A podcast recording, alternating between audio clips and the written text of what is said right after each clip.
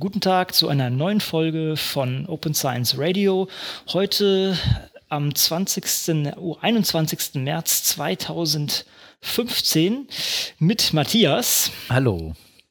Und mir, dem Konrad. Und äh, ja, sind fast in unserem Zeitplan geblieben, nicht ganz. Ich glaube, wir sind jetzt drei Wochen zu, bis zum äh, seit der letzten Folge, aber wir hatten schon größere Lücken. Von daher sei es uns, glaube ich, verziehen. Genau. Dass wir einen gewissen Delay hatten. Ich glaube, du bist auch gerade etwas eingebunden anderweitig und. Äh, Stärkstens. Ich habe mich selten so uninformiert äh, gefühlt wie zu dieser äh, Folge. Ich habe tatsächlich extrem wenig gelesen in den letzten äh, drei Wochen. Geht mir ähnlich, aber wir wollen einfach nicht, dass sich zu viele Sachen ansammeln. Und das haben sich jetzt auch nicht super viele angesammelt, aber es ist, denke ich, ausreichend, um, um das mal wieder in einen Korb zu packen ja. zum Besten zu geben. Was ich ganz, was mir aufgefallen ist ähm, in, im Laufe dieser Zeit ist, ich habe tatsächlich ganz, ganz viel äh, News überblättert, weil ich gedacht habe, oh, du kannst dich damit jetzt gerade nicht auseinandersetzen. Und was ich dann aber entdeckt habe, ist, dass ich ganz, ganz viele Artikel gelesen habe, die so ich würde sagen, leichte Kost waren. Ähm, ich habe auch so ein paar mit in der, äh, mit mhm. in der Liste, die wir, auf die wir noch kommen. Ähm, daran wird es dann deutlich. Gut, gut. Ich habe ich hab auch nicht die Tiefe, äh, noch weniger Tiefe als sonst, kann man fast sagen. ja, ähm, ja würde ich sagen, steigen wir mit den Hausmeisterthemen ein. Das eine ist eine kleine Korrektur. Ich glaube, wir hatten in vorherigen Folgen, hatten wir, glaube ich, irgendwann mal gesagt, dass äh, Nature Double Blind Peer Review macht und das ist nicht der Fall, beziehungsweise war nicht der Fall. Mhm. Das werden sie jetzt aber demnächst anbieten. Und ähm, äh, kann man dann darauf zurückgreifen. Also nur noch mal vielleicht so als äh, Erklärung, was heißt das? Ähm, äh, also einfach blind wäre, oder beziehungsweise unblind würde heißen, der Reviewer weiß, wen er reviewt und der Gereviewte weiß auch, wer gereviewt wird. Das heißt sozusagen ein Open Peer Review sozusagen, in dem Sinne von, ah, nee, das ist noch nicht open. Das wäre sozusagen, dass die zwei Parteien, die involviert sind, also der Reviewer und der Gereviewte, ähm, entsprechend sich gegenseitig kennen. Meistens, also zumindest bei den Journalen, bei denen ich äh, irgendwie publiziere oder sowas eine Art oder review, ist es meistens so, dass der Reviewer weiß, wer äh, das Manuskript geschrieben hat. Das steht dann bei diesem Manuskript, das kommt meistens mit dabei. Und andersrum ist es nicht der Fall. Das heißt, der Reviewte weiß nicht, wer ihn begutachtet hat. Mhm. Und ähm, dieses ähm, äh, Double Blind würde heißen, ähm, auch der Reviewer weiß nicht, wen er da gerade begutachtet. Und das hat Vor- und Nachteile. Äh, ja, das ist sozusagen die Philosophie, will man es ganz offen machen oder will man es ganz geschlossen machen, das ist sozusagen die andere Richtung. Aber wir hatten es, glaube ich, im Vorfeld irgendwann mal gesagt, dass sie das sogar machen und schon jetzt machen das, ist, das war nicht der Fall. Mhm. Ja. Dann, auch so, ein, ja, hm? auch so ein spannender Fakt, denke ich, diese Peer-Review-Verfahren, ähm, die ja oftmals so ein bisschen verstanden werden. Also gerade von den Leuten habe ich den Eindruck, die sich damit nicht beschäftigen äh, mussten bisher, ähm, dass sozusagen, dass diese Verfahrensstufen, ähm, äh, äh, Open Peer Review, ähm, Blind Peer Review und Double Blind Peer Review, ähm, dass die auch eine Qualitäts, äh, so, so, eine Qualitätsbemessung äh, sozusagen mit sich bringen. Und äh, da gibt es ganz, äh, ganz spannende Studien auch dazu, was sozusagen so ein halbseitiges Blind Peer Review macht äh, und äh, was ein Double Blind, Blind Peer Review Verfahren macht mit diesen äh, also mit so einer sozialen Komponente, die wir letztes Mal schon erwähnt haben. Ne? Mhm, also wenn genau. du sozusagen weißt, wer der Einreichende oder wer der Gutachter ist, was sozusagen das mit beiden Seiten und mit den Einstellungen beider Seiten dann, äh, dann eigentlich anstellen kann. Das ist ganz, ganz spannend. Ja, sozusagen Anonymität kann gewisse Seiten des Menschen herauskramen. Und ja. wenn, man, wenn man bekannt ist oder wenn man weiß, dass man auch bekannt ist, dann hat das wieder andere Konsequenzen, hat andere äh, Entscheidungen, äh, die es nach sich zieht. Also das denke ich sehr spannend und ähm, ich weiß nicht, ob es darüber auch äh, Artikel gibt. Das wäre mal sehr interessant zu sehen, äh, wie, ob das auch wirklich psychologisch aufgearbeitet ist. Oder meinst du, dass, dass ja. das entsprechend schon so da ist, ja? in der Art? Ja, ja, ja auf jeden Fall. Also ich habe hab da auch schon diverse zu gelesen. Ich musste das mal in einem, in einem Paper in meinem Studium machen, mhm. habe ich mich mal mit Peer-Review-Verfahren äh, auseinandergesetzt unter dem Aspekt, was das eigentlich für äh, nicht für die Reputation des Review, äh, des Gereviewten bedeutet, sondern für die Reputation des Reviewers und mhm. äh, was das, diese Reputation dann, die Rückspiegelung auf das System dann wieder mit dem System macht. Das habe ich mhm. mir mal versucht anzugucken und im Laufe dessen habe ich dann äh, einfach so ein paar Paper dazu gelesen und, und Beiträge und sowas. Also da gibt es durchaus auch eine ganze Menge. Und gerade jetzt habe ich das Gefühl, ähm, dadurch, dass wir jetzt anfangen, weniger im, im Open Science-Bereich weniger über Technologien und Verfahren zu reden, weil es die im Grunde eigentlich gibt, fangen wir jetzt mehr an, ähm, darüber oder sich damit zu beschäftigen, was sozusagen äh, diese sozialen Komponenten in diesen Verfahren eigentlich bedeuten. Mhm. Das, das muss man vielleicht, das, das ist, muss man allgemein sagen. Ähm, die, die, sozialen Komponenten sind eigentlich der Knackpunkt. Ne? Ja. Technologisch, wie du sagst, die meisten Sachen sind da, beziehungsweise lassen sich relativ schnell aus den Teilen, die vorhanden sind, zusammenbauen. Aber dieses Kulturelle ist der Bottleneck, der, der die Schwachstelle. Wir, wir sagen es, glaube ich, immer wieder, wenn, wenn man sich irgendwo bewirbt, äh, dann schauen Leute halt auf den Impact-Faktor deiner Journale. Und das ist eine rein kulturelle Frage. Und wenn man jetzt irgendwie sagt, äh, gut, ich schaue mir noch ganz andere Sachen an, weil was für Code hast du mitgewirkt, wenn du jetzt irgendwie jetzt in, in der Sache wirkst oder wenn du bei welchen offenen Projekten hast du mitgewirkt oder welche Datenset hast du gemacht. Das ist eine rein kulturelle Sache und äh, das ist sozusagen das Schwierige zu ändern. Das ist ist ähm, ja. sozusagen ein Up Update von, von Software kann man relativ flott machen. Update von Kultur ist leider so wieder, ich glaube, ich habe es auch schon häufiger zitiert, ne? Max Planck wurde, wurde das, glaube ich, in den Mund gelegt, ähm, Fortschritt geschieht mit Beerdigung. Mhm. Oder so. Also leider müssen erst sozusagen die Dinosaurier aussterben, bevor sich da mhm. andere Sachen breit machen können. Das ist das Schwierige. Das ja. ist ganz schwierig. Ja. Ähm, die, die, Bitte. Hm? Da, da gibt es halt äh, auch echt äh, so am Rande dieser, ähm, dieses ganzen Themenkomplex gibt es halt wirklich spannende Untersuchungen, ähm, die so auch aus der Einstellungspsychologie kommen. Ne? Also wie ändern sich Einstellungen von Menschen zu bestimmten Themen? Und äh, ich kann mich an einen Artikel erinnern, ich muss mal gucken, ob ich den noch äh, irgendwo finde und dann verlinke ich den in den Show Notes, äh, wo es darum ging, dass Wissenschaftler, die vor allen Dingen grafisch arbeiten, also deren äh, Resultate einen sehr hohen Anteil an Visualisierung äh, mit sich bringen, ähm, äh, dass die beispielsweise, ähm, wenn sie denn schlechte Erfahrungen gemacht haben mit der Nutzung ihrer eigenen ähm, Arbeit, also wenn sie irgendwo festgestellt haben, dass ihre Visualisierungen irgendwo aus dem Kontext gerissen auftauchen, dass ihre Visualisierungen irgendwo auftauchen, nicht anständig auf sie zurückverlinkt sind, ähm, also nicht anständig mit den Lizenzen umgegangen wurde, dass ihre eigene Einstellung zu offenen Lizenzen, zu, äh, zur offenen Bereitstellung unter Creative Commons beispielsweise im gleichen Maßen sinkt. Ne? Also weil mhm. sie sozusagen sich eher als Opfer gesehen haben und dann äh, das zurückgeführt haben auf ihre eigenen Einstellungen gegenüber dieses Systems, was das halt irgendwie äh, ihrer Ansicht nach erlaubt hat. Also das ist echt wirklich äh, ein ganz spannender Faktor, ein ganz spannendes Themen, ein ganz spannender Themenbereich. Mhm. Ja, da kommt sicher einiges zusammen. Das ist, äh, ja, ganze Kinderpsychologie fällt auch mit rein hier. genau. So, gebranntes Kind. Ja, Gut, dann auch noch als Hausmeisterthema. Wir haben letztes Mal haben wir kurz angesprochen dieses Collaborate Open ähm, von Science, also von, Mozilla, von Mozilla Science Labs, wo man ähm, ja letztendlich offene äh, Science Projects entsprechend zusammen organisieren kann. Und da waren halt einige aufgelistet, was wir ganz nett fanden, weil man das einfach mal so ähm, gebündelt sieht oder einen netten Überblick hat. Und die haben jetzt äh, Submission, man kann jetzt entsprechend auch dort Submissions, also Einreichungen durchführen und äh, neue Projekte vorschlagen.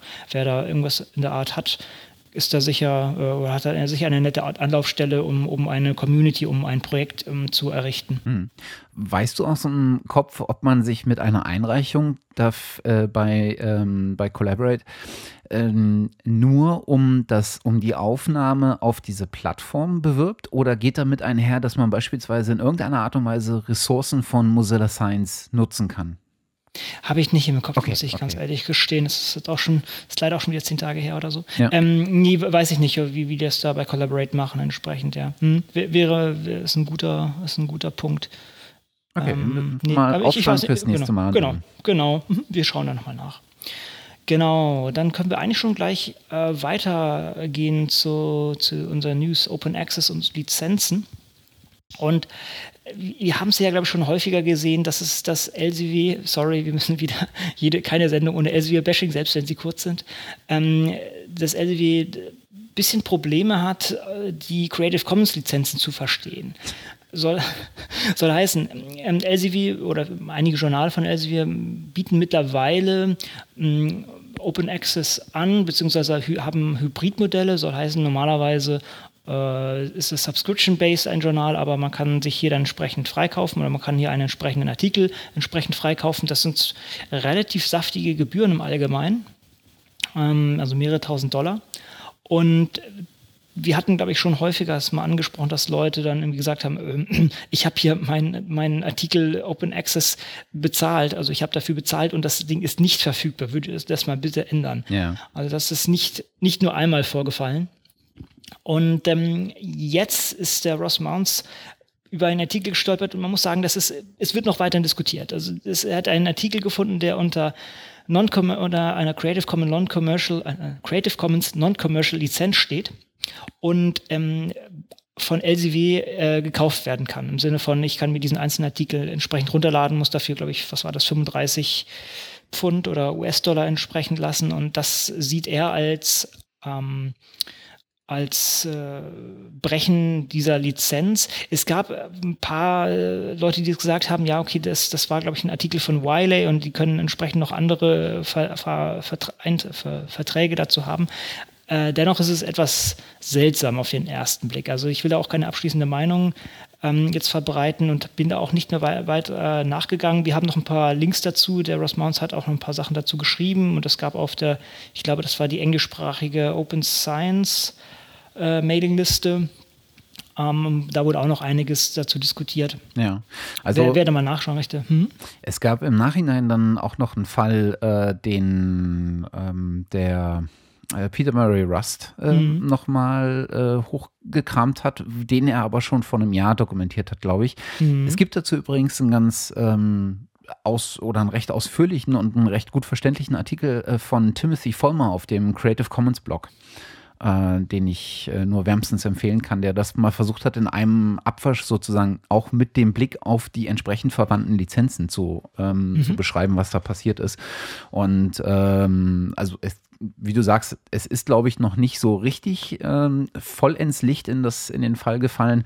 Aber es, äh, LCW bringt natürlich genau dieses Argument, dass es neben äh, der Lizenz, die ähm, da ähm, sozusagen die Offenheit verspricht, auch noch Absprachen, lizenzrechtliche Absprachen mit dem Autor für eine äh, Zweitverwendung oder Weiterverwendung oder sowas äh, bestünde. Und ähm, was der Timothy Vollmer dann am Ende sehr klar herausstellt, ist halt einfach, ähm, oder ich glaube, der, der, äh, die Forderung kam schon von, von Ross Mounts, ähm, dass unabhängig davon, äh, wie der Artikel äh, innerhalb eines ähm, Journals auf der Webseite oder falls es gedruckt ist, ähm, dass, dass die Lizenz da mit zu diesem Artikel gepackt wurde, sollte die Lizenz halt auch und alle Lizenzen, die diesen äh, Artikel betreffen, innerhalb des äh, Artikels auch nochmal auftauchen.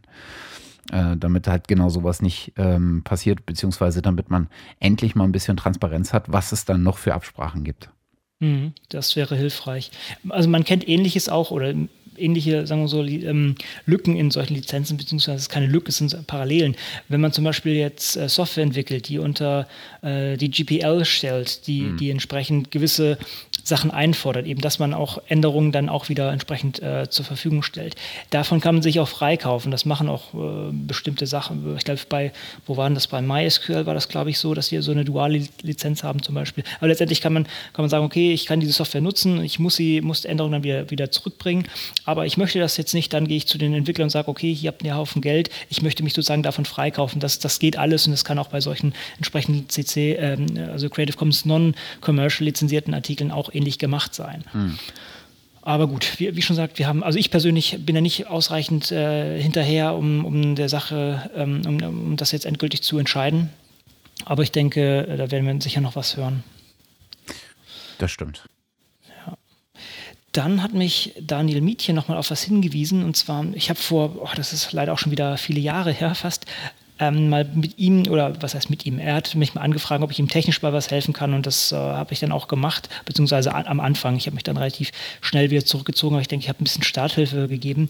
Und zwar ging es dabei, Artikel aus PubMed Central zu parsen und in, in, ähm, ja, in, in Wiki-Format zu bringen, einfach um das, äh, der, der, äh, um das Wikimedia oder in, in das in Wikimedia-Instanzen rein importieren zu können, letztendlich das dann Wikipedia zugänglich zu machen oder Wikipedia, äh, zugäng, äh, Wikipedia assoziierten ähm, Projekten zugänglich zu machen. Und ähm, das ist mittlerweile relativ weit gediegen. Und besonders, also so heißt, man kann jetzt einfach Artikel nehmen oder aus PubMed-Artikel nehmen und kann diese automatisch in, in solche Artikel überführen. Und das hat verschiedenste Vorteile. Einerseits hast, hat man wieder so ein lebendiges äh, Dokument, an dem man arbeiten könnte.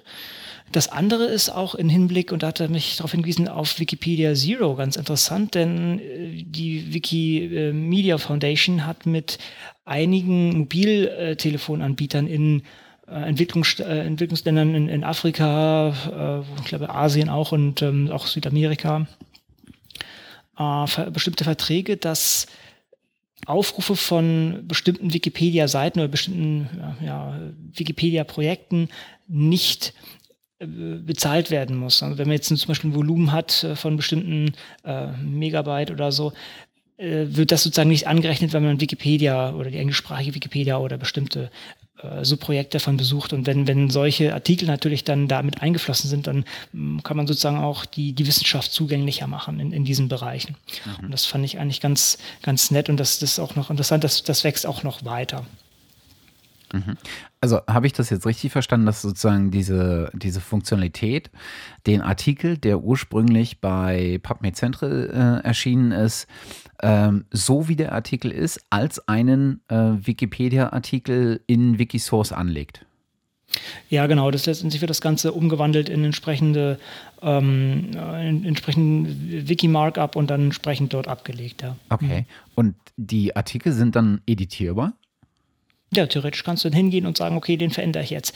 Ist die Frage, wie sinnvoll das ist jetzt erstmal, so, wenn, wenn das nicht der Originalautor macht, aber das war die ursprüngliche Idee, da entsprechend ranzugehen und sozusagen lebendige ähm, ja, Artikel wieder zu erzeugen. Okay. Ich meine, das ist, Entschuldigung, der Gedanke äh, dahinter, den finde ich ja ganz, eigentlich ganz charmant. Was ich dann nicht so spannend finde oder was ich dann äh, eher ähm, nachteilig bei diesem, äh, bei diesem Wiki-Format finde, ist, dass innerhalb des Textes Änderungen nicht nachvollziehbar gekennzeichnet sind, sondern dann erst in der äh, Editing History. Ja, kann ich nachvollziehen. Mhm. Also, weil das wäre spannend, wenn du so eine Diff-Ansicht hättest ähm, das wäre spannend, wobei das natürlich äh, bei normalen Wikipedia-Artikeln wäre das Wahnsinn.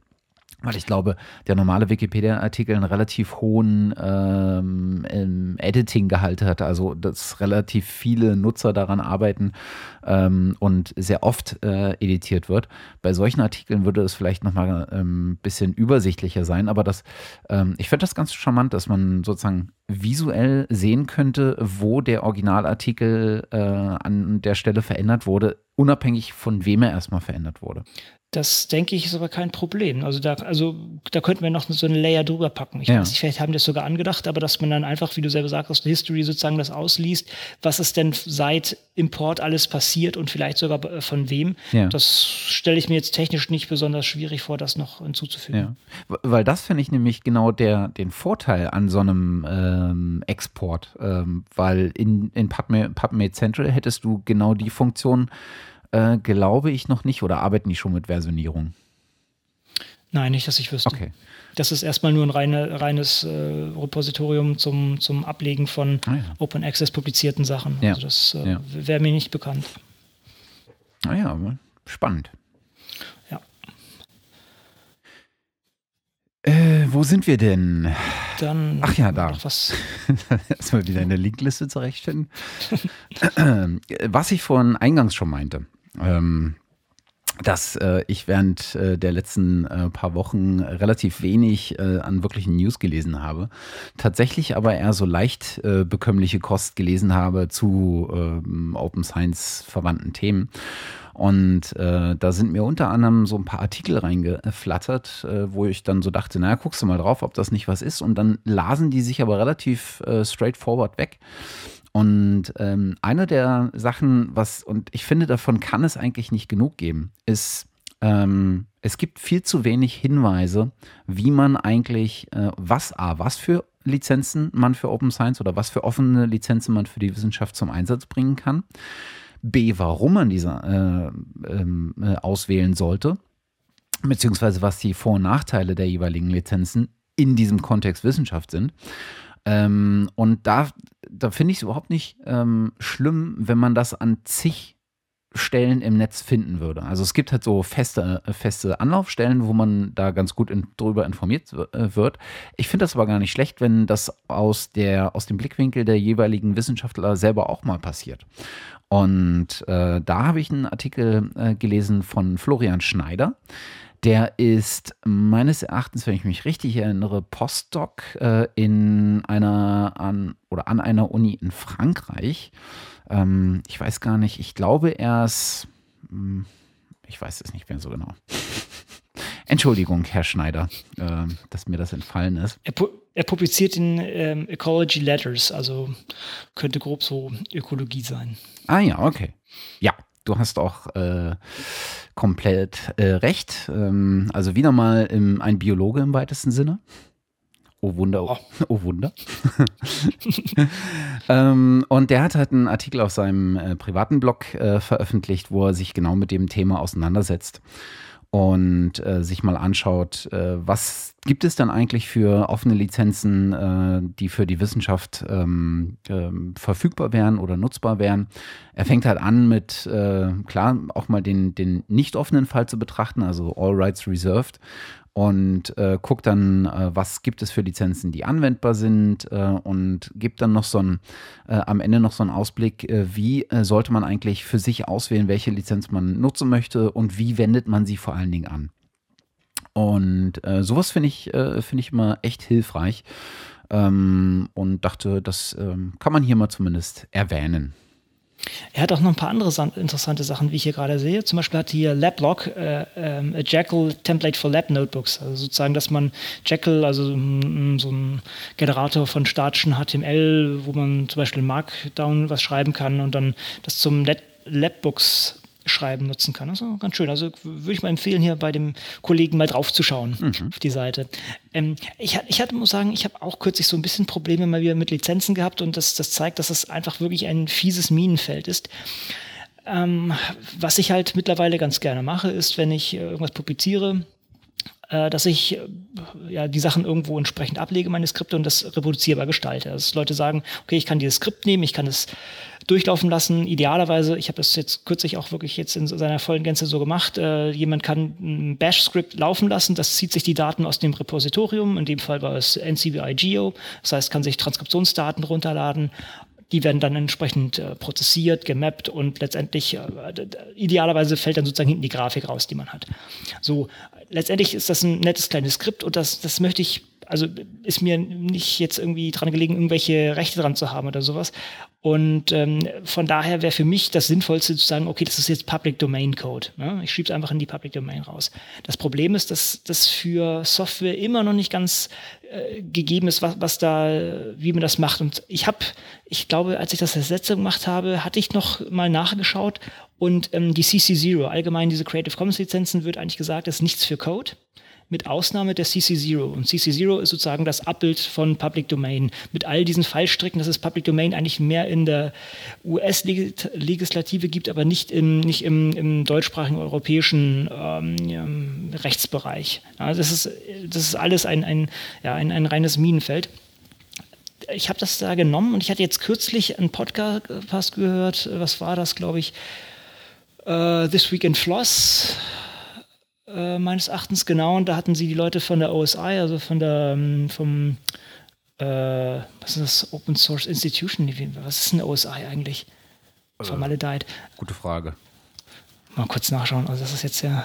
Ich kenne das OSI Model. Open Source Initiative. Das ist eine Open Source ah, okay. wahrscheinlich. Ich gucke mal nach, ähm, nur um das mal hier jetzt nicht falsch stehen zu lassen.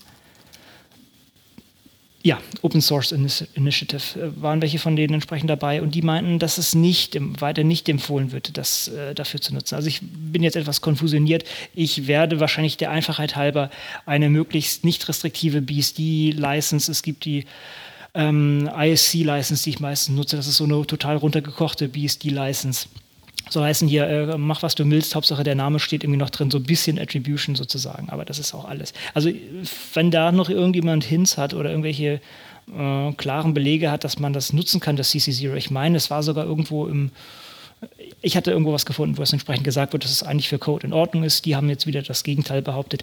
Ich, ich, bin, ich bin verwirrt und ähm, äh, ja, bin noch nicht ganz sicher, wie ich damit umgehe. Für, für den Moment heißt das, ich nutze erstmal wieder so eine BSD-License für äh, solche kleinen Skripte. Meine anderen Sachen packe ich eh meistens so eine BSD-License und ähm, ja, ich denke, das ist, ist, ist, ist, jetzt nicht so super schlimm. Die Leute werden sich jetzt nicht äh, sozusagen der Unterschied zwischen Public Domain und, und BSD ist jetzt nicht so super äh, groß, aber ich will da irgendwie mal für Klarheit sorgen. Mhm. Also ist noch nicht abgeschlossen, aber äh, ja, wie soll man sagen, ist immer noch ein, ein fieser Fallstrick, diese, diese ganzen Lizenzen. Und ähm, ich befürchte auch, dass es ausreichend oder noch nicht ausreichend in, in der Lehre vertreten ist, im Sinne von, dass irgendwie jeder Wissenschaftler ja irgendwann so, so ein paar Vorlesungen zu diesen ganzen Problemen bekommen hat. Hm. Denn letztendlich muss sich jeder vor Augen halten, wenn er mal ein Paper publiziert, sei es jetzt Open Access oder sei es jetzt äh, Closed Access, die Leute müssen sich damit auseinandersetzen. Die müssen wissen, in welche Richtung sie sich entscheiden. Und ich befürchte, da ist einfach zu wenig äh, Wissen am Start bisher. Hm. Also wir, Aber gut. Wir kommen ja nachher noch zu einem, zu so einem äh, ganz netten Baukastenprinzip. Äh, äh, sowas wäre natürlich äh, ganz hervorragend. Äh, weißt du, wenn du so einen, so einen kombinierten Lizenzbaukasten Baukasten hast, hast, der mehr oder weniger die meistgebräuchlichen Lizenzen beinhaltet und dann wie so ein Abfragemuster, äh, okay, du willst deine ähm, Ergebnisse veröffentlichen, ist das nur Textbilder oder sind auch Daten dabei, ist da Code dabei, was soll damit passieren, weißt du? Und dann hast du sozusagen mhm. so eine Evaluation äh, des Ganzen, wie offen du sein möchtest und was du vor allen Dingen äh, offenlegen möchtest. Und dann hast du am Ende irgendwie eine Empfehlung, ähm, die im Zweifel sogar noch äh, so aufbereitet ist, dass du äh, Vor-, Nachteile oder zumindest die Unterschiede äh, direkt wahrnehmbar auch erkennen kannst. Sehr schöner Vorschlag. Das wäre hm. einfach irgendwie. Das wäre super. super. Ja, das wäre echt super. Jedes, ich meine, jedes Baukastenprinzip, jede Bestellnummer heutzutage kannst du mehr oder weniger so aufbereiten. Äh, Gerade, ich habe jetzt kürzlich irgendwie für die Arbeit mal wieder so einen Server ähm, ähm, mieten müssen. Und da hast du halt das Einfachste, was du überhaupt hast, ist so, so ein Baukastenprinzip. Was brauchst du? Mhm. Äh, was willst du damit machen? Äh, und dann schlagen die dir irgendwie so ein, kannst du noch anmarkern, vergleich mir das bitte. Und am Ende hast du irgendwie äh, das so optisch aufbereitet äh, gehabt, äh, wo du genau sehen konntest, okay, äh, hier sind sie gleich, hier sind sie abweichend ähm, und hattest dann daneben, was ich ganz cool fand, auch noch irgendwie so ein, ähm, so ein Reiter mit, diese Abweichung kostet dich übrigens ähm, x Dollar vom Gesamt Gesamtvolumen. Ähm, äh, und sowas für Lizenzen würde auch einfach so ein Stückchen weit ähm, diese Berührungsangst mit diesem ganzen Lizenzthema äh, nehmen, vermute ich, weil du erstmal so einen leichten Eingang findest auf Basis deiner eigenen Arbeit und dich nicht erstmal durch diese ganzen Lizenzmodelle wühlen musst. Ich stimme dir voll und ganz zu. Das wäre wirklich vielleicht mal ein, ein, Projekt, was man auch im, so im Zuge der OKFN-Gruppe oder sowas angehen könnte. Ja. Ähm, vielleicht dann irgendwie Spezialexperten so Richtung iRights oder sowas an, anfragen, als man einfach da mal erstmal das Problem schildert hm? und, und dann vielleicht äh, Experten drauf ansetzt oder, oder mit ins Boot holt, die das, die das angehen. Das ist ein sehr guter Punkt. Das schreibe ich mir mal auf. Und du hast mir gerade äh, eine ganz hervorragende goldene Moderationsbrücke gebaut. Vielen Dank dafür, äh, weil du gerade iRights erwähntest. Und mhm. ich äh, ursprünglich äh, gerade beim äh, vom Thema kam, äh, dass ich so ein paar Artikel gelesen habe, äh, die ich ganz äh, jetzt nicht wahnsinnig newsworthy ähm, finde, mhm. aber einfach lesenswert. Und ich finde die gerade die Betrachtung ähm, dieses ähm, ganzen Komplexes Open Science von dieser rechtlichen Perspektive, die ist ja oftmals einfach unglaublich trocken und äh, ziemlich schwierig, kann es ja auch noch werden. Ich finde aber diesen äh, Standpunkt und diesen Blickpunkt eigentlich sehr spannend und den findet man sehr oft bei iRights. Und jetzt habe ich kürzlich einen Artikel gelesen, von einer, ähm, ich nenne sie mal Rechtswissenschaftlerin, ähm, ähm, Anwältin. Ich glaube, sie ist tatsächlich praktizierende hm? Anwältin. Mhm. Okay. Ähm, von Sarah Rodriguez Marin äh, in mhm. einem Magazin, was ich bisher noch nicht kannte. Das nennt sich We Share, also französisch We, äh, OI, mhm.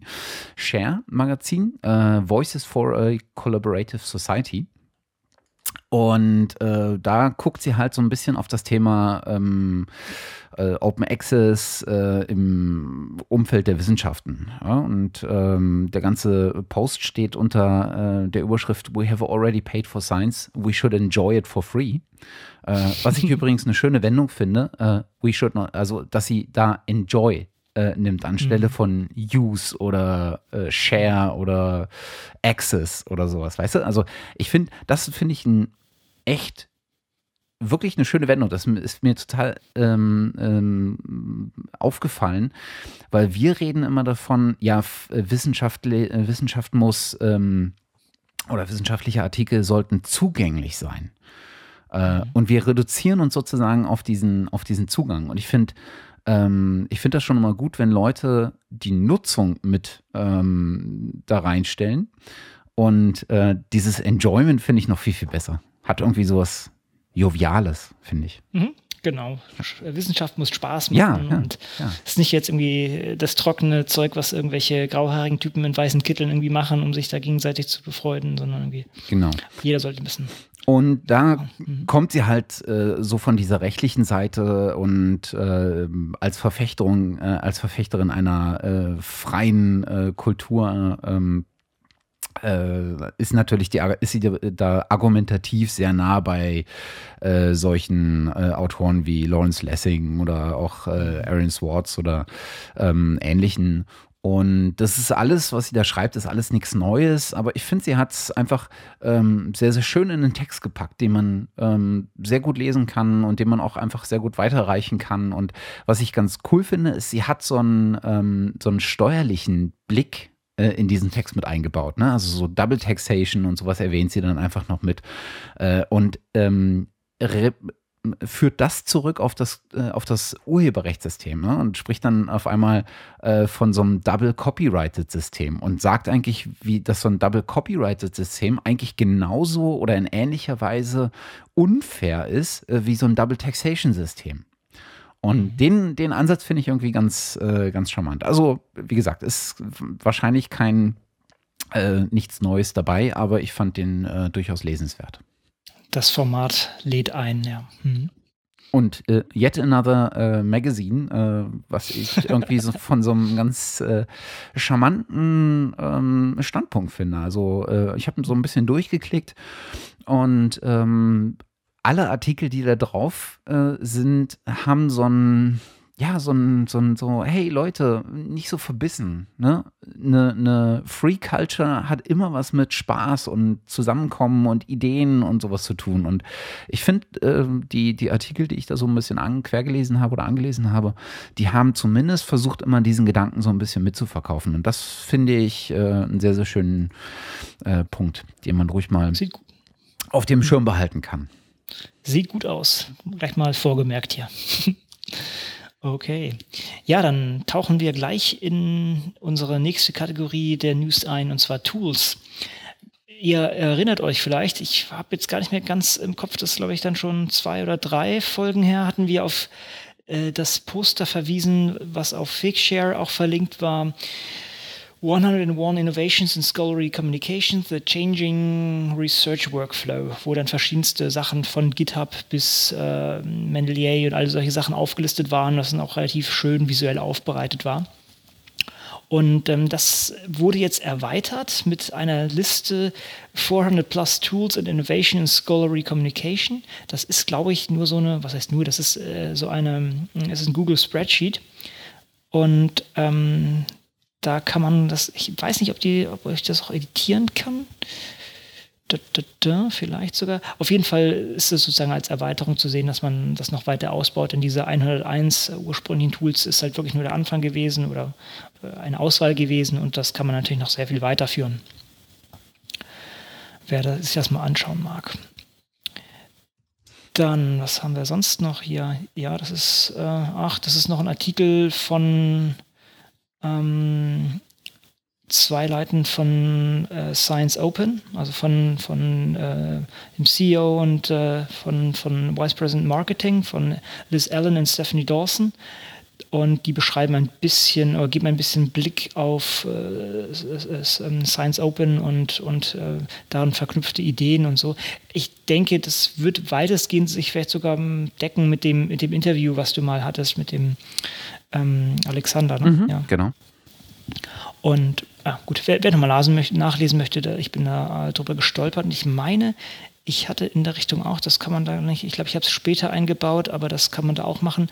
Science Open hat auch so ein, eine Kategorie, ähm, die da heißt, Moment, uh, Perspective in Scholarly Communication das kann man sich vielleicht auch dazu Gemüte führen. Das ist auch so eine, eine, Sammlung von Artikeln, die, die sich mit, der, mit dem Thema beschäftigen. Also wer da mal Interesse hat oder Einstieg braucht, äh, ist da sicher gut aufgehoben und hat da gleich eine ganze Batterie an Artikeln, die einem äh, helfen können. Mhm.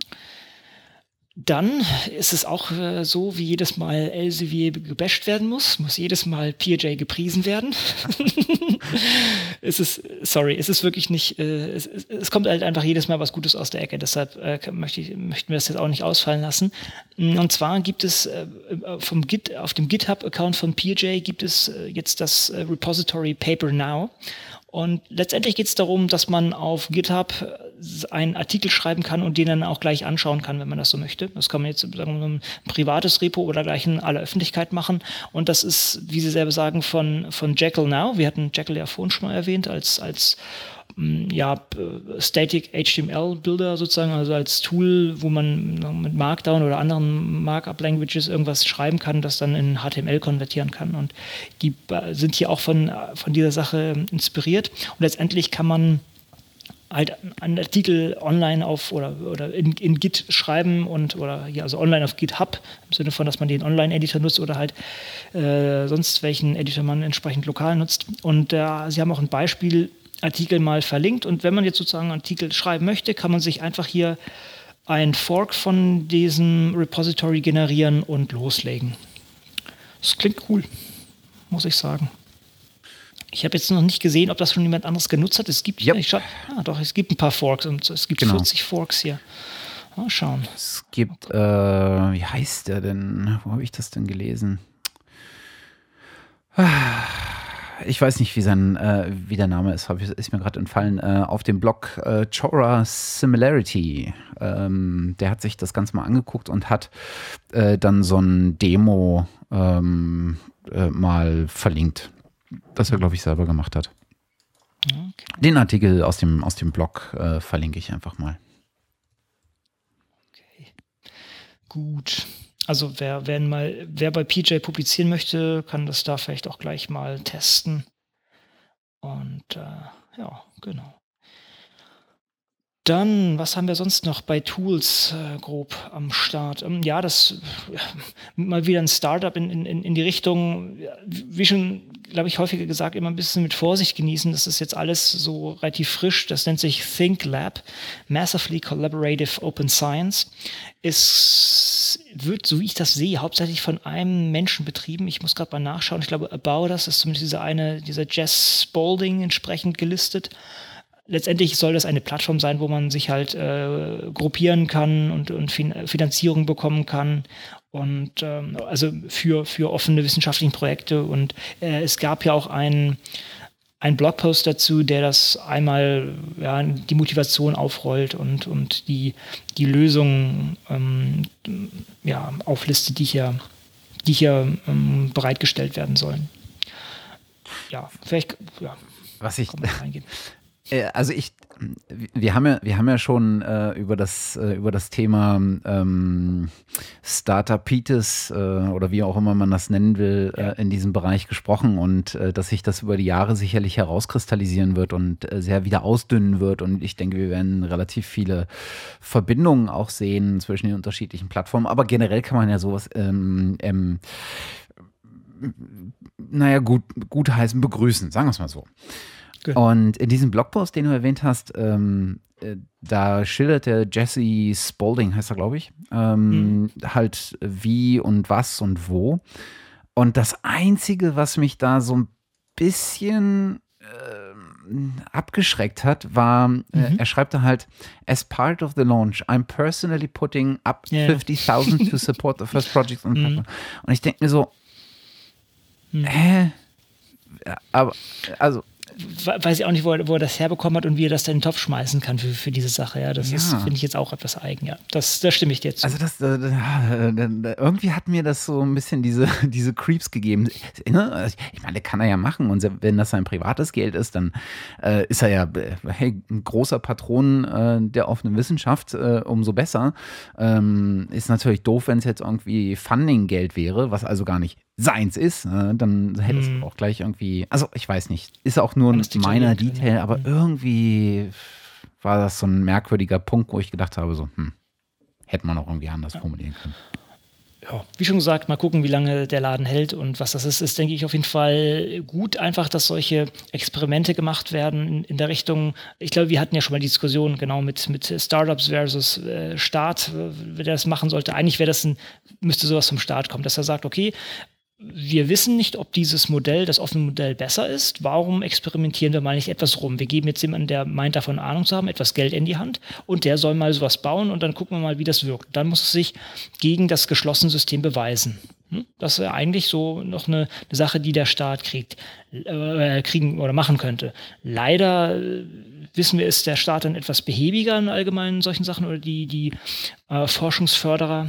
Und deshalb muss leider hier die, die, der privatwirtschaftliche Arm etwas in die Bresche springen und das entsprechend mal exerzieren. Ja wie schon gesagt, ist auch nicht mein Präferendum. Ich hätte das auch gerne anders gesehen. Mal gucken, ob das sich bewährt, ob das fliegt oder ob das Nachahmer findet oder ob das einfach nur auf äh, der Schnauze landet. Ja.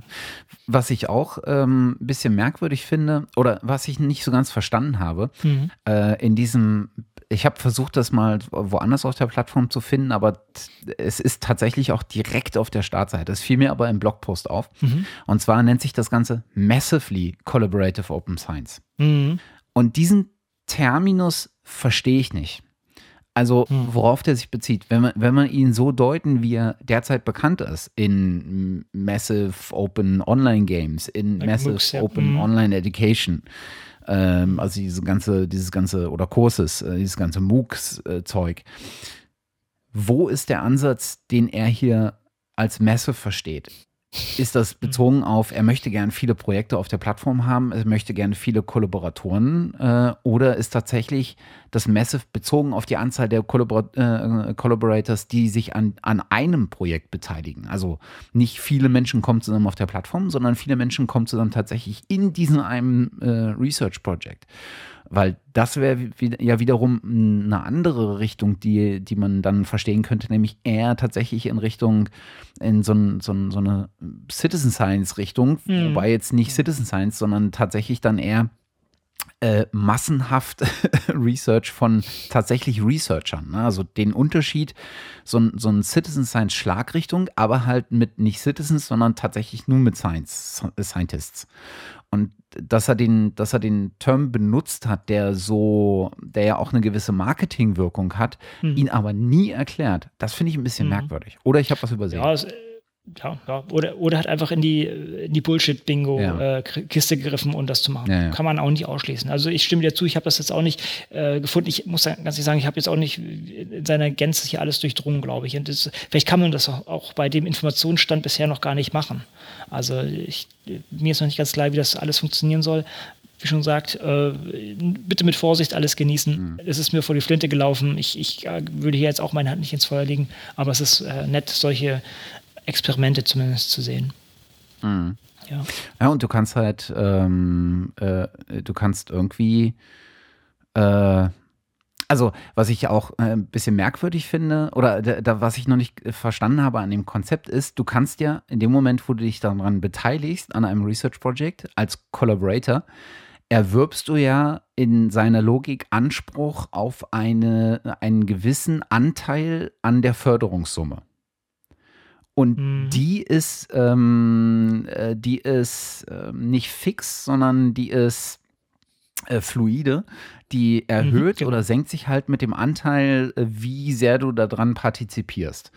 Ähm, und er hat, das gibt es auf dieser How It Works ähm, Seite, genau, hat er da so ein bisschen Sachen, for ja. Collaborators und Researchers und äh, Collaborator Earnings. Und da kann man das so ein bisschen nachvollziehen. Und das finde ich irgendwie, ähm, also äh, mal einen spannenden Ansatzpunkt, aber irgendwie habe ich es nicht so ganz verstanden. Also da sollte man sich vielleicht ja. mal äh, ja. reinnehmen. Es bringt hm. tatsächlich hm. so ein paar äh, Grübelaspekte mit, das ganze Ding, aber es hat auch, finde ich, durchaus äh, einen weiteren Blick verdient, weil es tatsächlich andere Dinge mal anders macht. Hm. Insofern spannend. Ja. Genau, wir, wir schauen mal, wie schon gesagt. Äh, ich würde jetzt auch nicht meine, meine Ersparnisse in Gänze reinstecken. ja, gut. Okay. Gut, nächster Themenbereich. Ähm, Open Data, da hast du was ausgegraben. Äh, hab ich. Ach ja, genau. Hatten wir, glaube ich, in der letzten ähm, äh, Episode, hatten wir tatsächlich den guten John Tennant da, äh, ich glaube, der, der war einer der, ich hoffe, ich liege jetzt nicht falsch, der war einer äh, der beiden Autoren des Open Glossary. Ah, okay. War, glaube ich, John Tennant. Und äh, der hat bei Digital Science ähm, einen Gastbeitrag im Blog geschrieben. Und das ist wieder so ein Ding, äh, wo ich dachte so, ja, jetzt halt nichts wahnsinnig Neues drin, wahrscheinlich gar nichts äh, Neues, aber tatsächlich mhm. mal schön runtergeschrieben, schön nachvollziehbar runtergeschrieben. Und zwar steht das Ganze unter der Überschrift Open Sesame, auch ein Wortspiel, das ich nie verstehen werde. Mhm. The Risks and Rewards of Open Data for Researchers. Und genau so eine Blogpost meine ich, äh, wenn ich sage, es gibt einfach zu wenig. Klar gibt es an ganz, ganz vielen Stellen ähm, Artikel, die sich mit ähm, Open Data äh, im Bereich Wissenschaften auseinandersetzen. Oh, aber ich finde es halt einfach wahnsinnig hilfreich, wenn sich Wissenschaftler selber hinsetzen und runterschreiben, was aus ihrer Sicht oder vielleicht auch aus einer quasi objektiven Sicht oder intersubjektiven Sicht, sagt man, glaube ich, in der, äh, Sozialwissenschaft, ähm, runterschreiben, was Sie für positive Aspekte, also für Vorteile, aber auch für Nachteile sehen. Und das hat er hier halt in diesem, äh, in diesem Blogpost gemacht, der ähm, nicht überumfangreich ist, aber er geht halt tatsächlich auf so ein paar Punkte ein.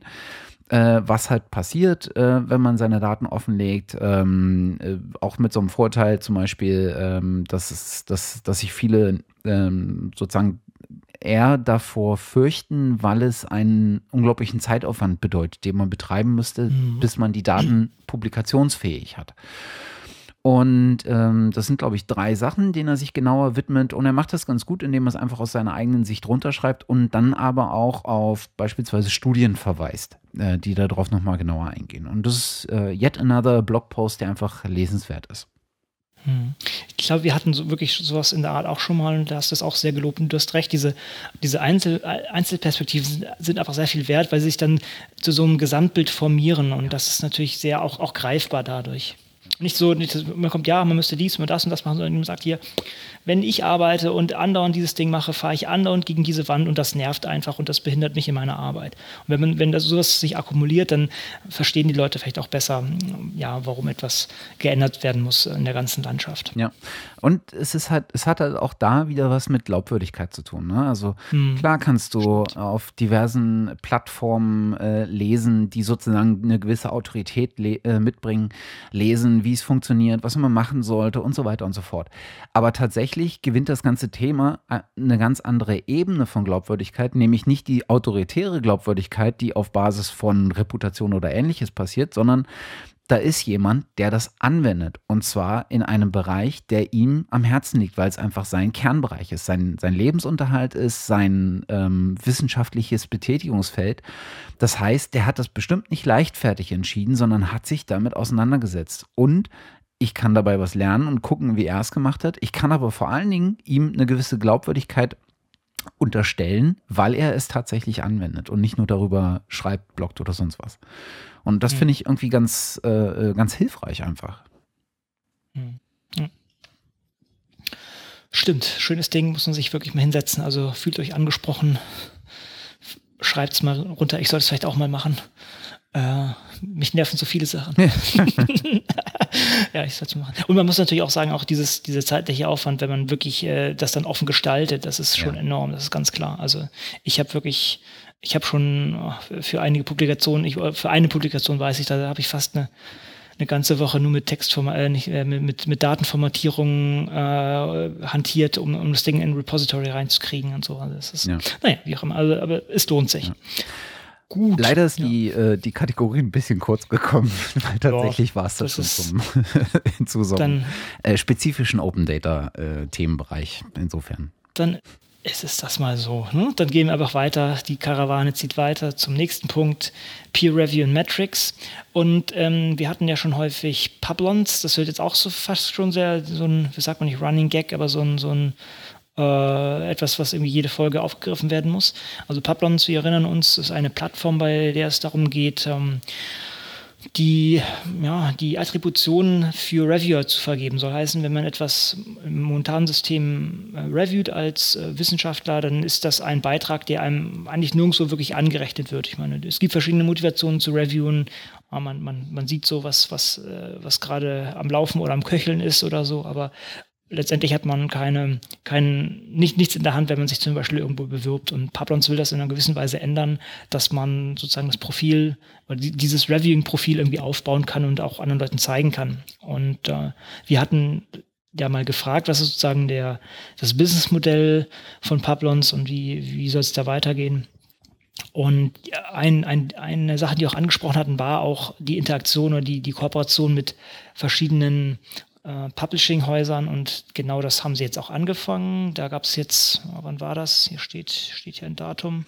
Also 17, 17. März genau. steht hier, kann das sein? Genau. Ja, genau. Bei Wiley, die haben es am 16. März äh, veröffentlicht.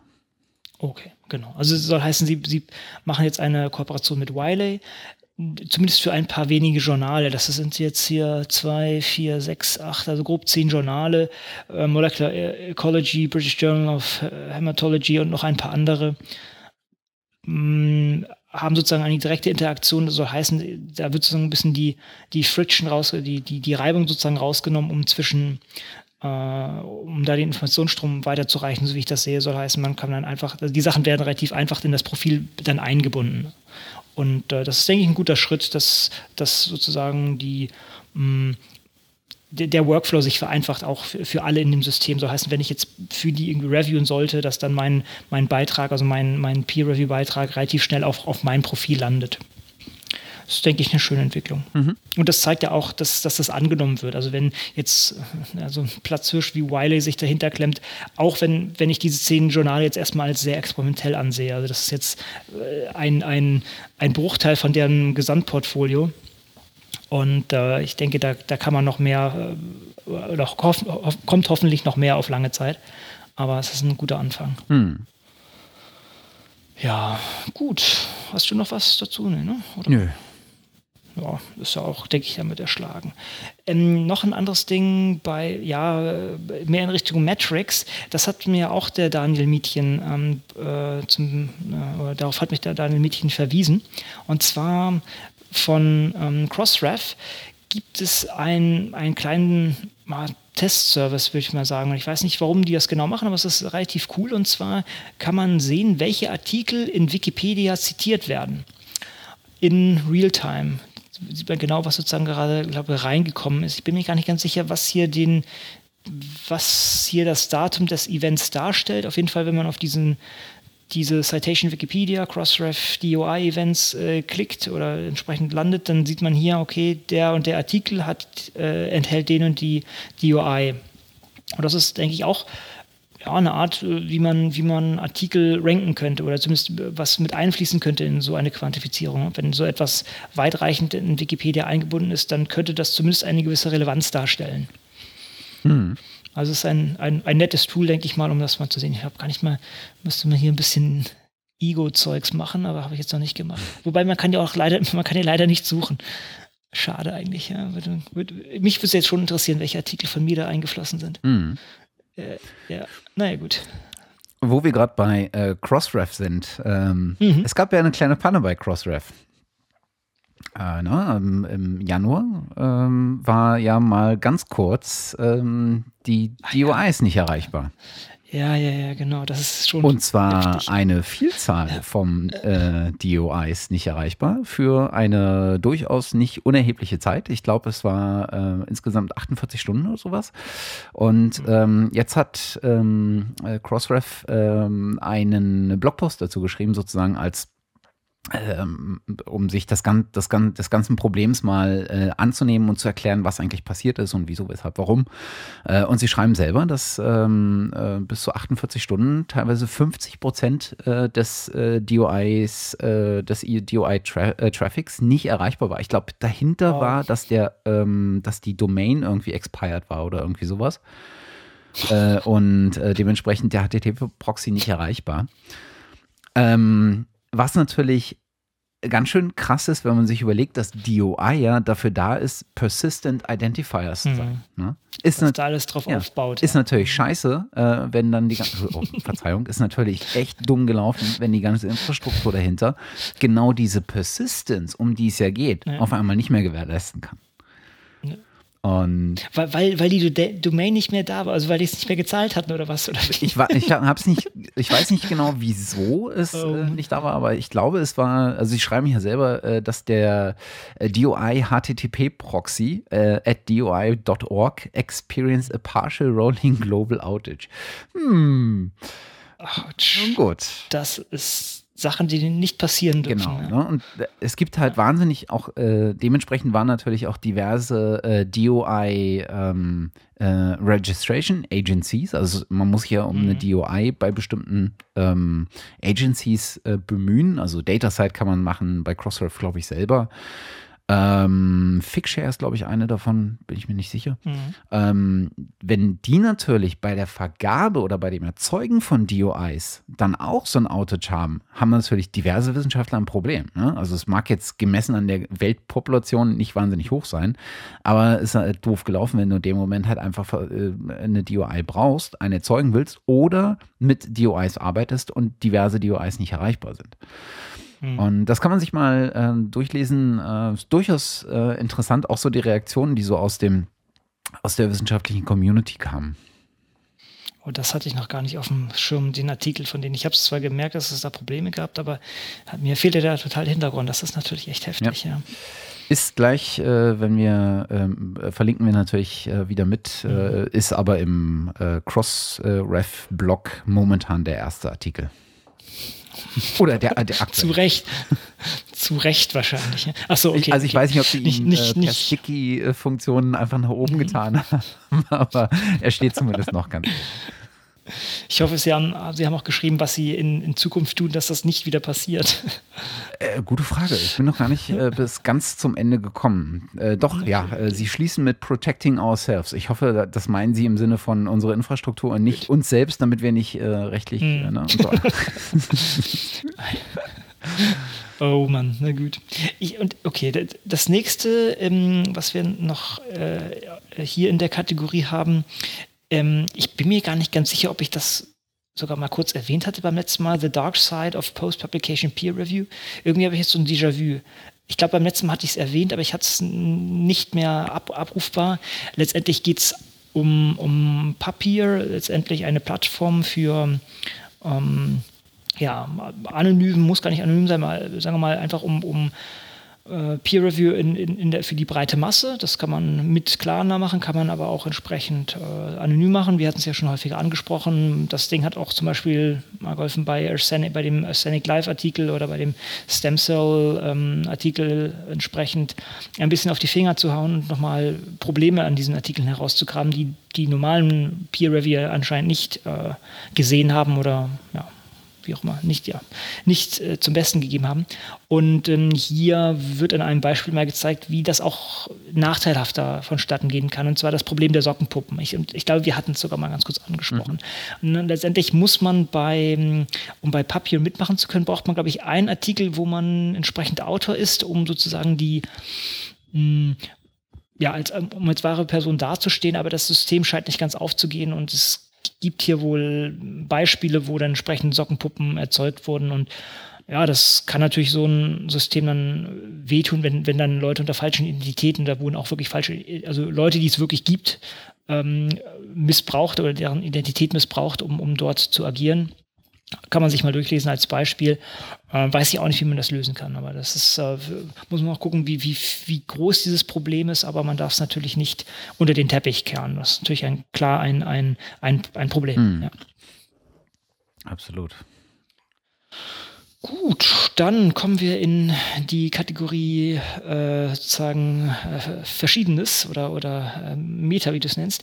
Hm, das äh, wieder einmal, wir, wir können es hier fast bald Ross Mounts Podcast nennen oder sowas. Äh, so etwa. Nein, der Ross Mounts hat äh, auch noch einen anderen, eine andere Sache ausgegraben und auch wieder in seinem Blog entsprechend beschrieben, und zwar, dass Wiley mittlerweile, jetzt auch mal sozusagen jetzt die negative Seite von Riley, direkt auf RedCube verlinkt oder eine RedCube-Darstellung verlinkt, wenn man auf PDF auf die PDF-Darstellung eines ähm, Artikels eigentlich gehen möchte. Wir erinnern uns, was ist dieses ReadCube?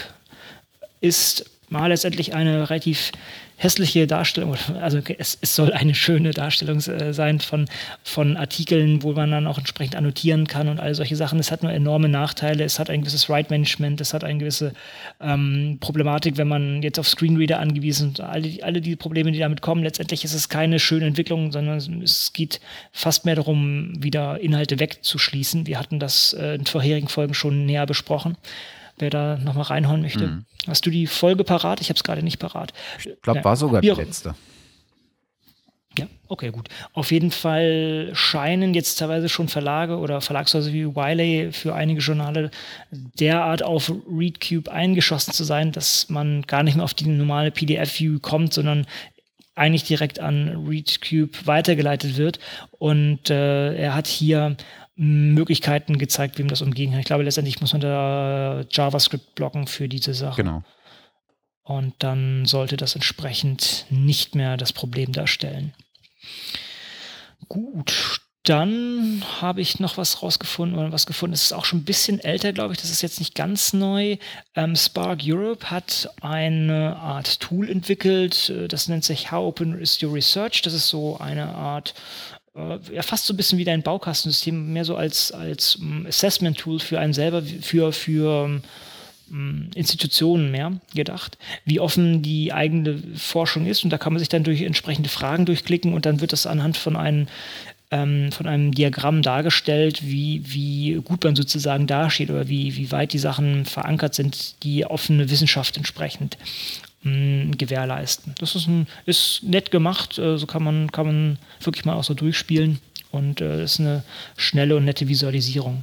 Vor allen Dingen, was ich, was ich ganz nett finde, ist, äh, äh ich habe es jetzt nur mal ganz kurz ausprobiert. Äh, müssen wir mhm. mal gucken, ob man, oder wenn man viel Zeit hätte, würde man sich jetzt hinsetzen und mal für ganz, ganz viele äh, wissenschaftliche ähm. Organisationen versuchen, diese Fragen zu beantworten und all mhm. diese Spinnendiagramme heißen die, glaube ich, oder Spinnennetzdiagramme mhm. oder sowas, ja.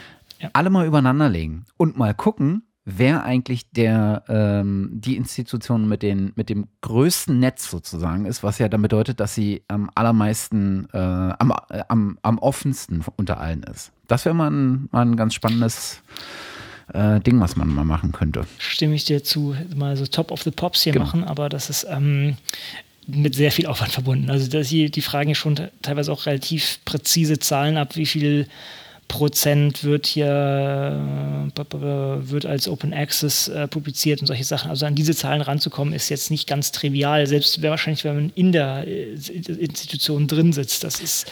Ja, ich meine, also, was man, was man da machen können müsste, ist ähm, ähm, gerade bei den, bei den öffentlich finanzierten Institutionen äh, per IFG-Anfrage einfach versuchen, diese Fragen herauszu, äh, herauszukitzeln. Mhm. Ja. Ist aber halt einfach wieder, oder, also ich meine, man muss es ja nicht per IFG machen, man kann ja vorher anfragen, ob sie nicht einfach einem die Fragen mal es, geben könnten. Ne?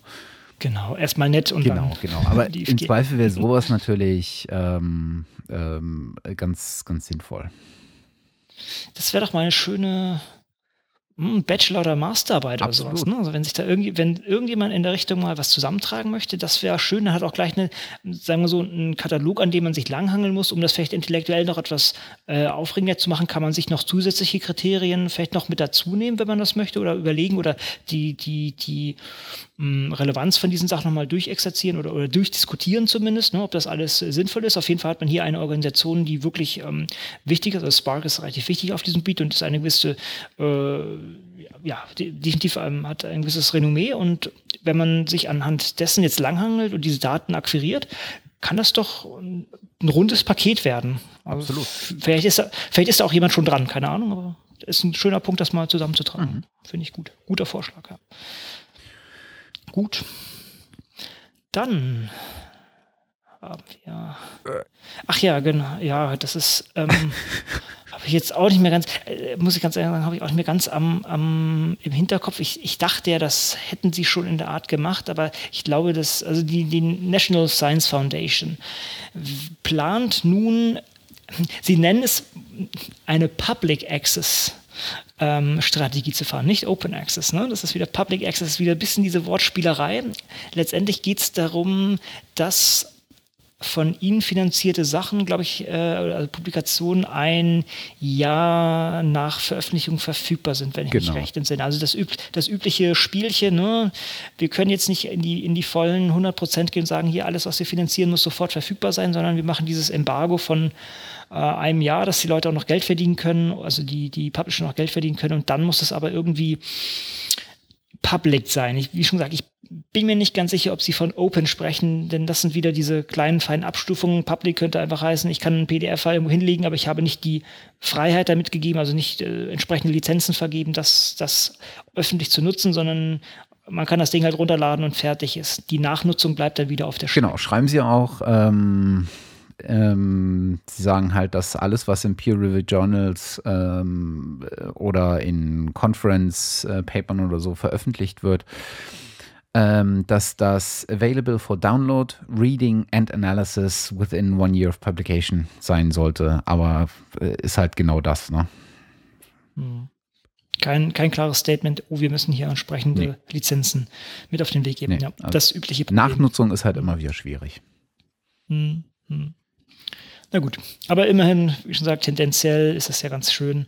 Äh, ja, ja, mit, mit einem leichten Mehr Wermutstropfen dabei. Genau. Genau.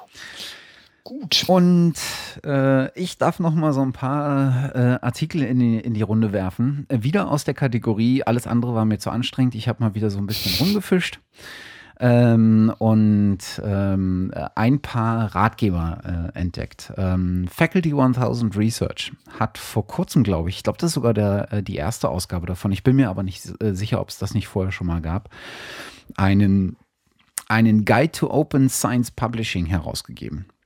Hm, ja, cool. Und zwar ähm, wirklich aus der Sicht oder äh, für die Sicht eines angehenden Publishers ähm, äh, geschrieben, äh, was ich mal sehr, sehr sinnvoll finde. Und dementsprechend äh, widmen sie sich halt auch äh, genau den, diesem Baukasten, der für den äh, Publishing, äh, für den Publisher auch wichtig ist. Ne? Also ähm, Open Access aber auch Open Peer Review. Ähm, Post-Publication Peer Review. Ähm, was ist mit den Daten? Ähm, und das finde ich wirklich äh, ganz, ganz gut gemacht, weil sie sich sehr, sehr klar mit sehr, sehr kurzen Aussagen begnügen. Also sie fangen jetzt nicht an, nochmal alles aufzurollen, sondern sie, das ist wirklich wie so ein Faktenpaper.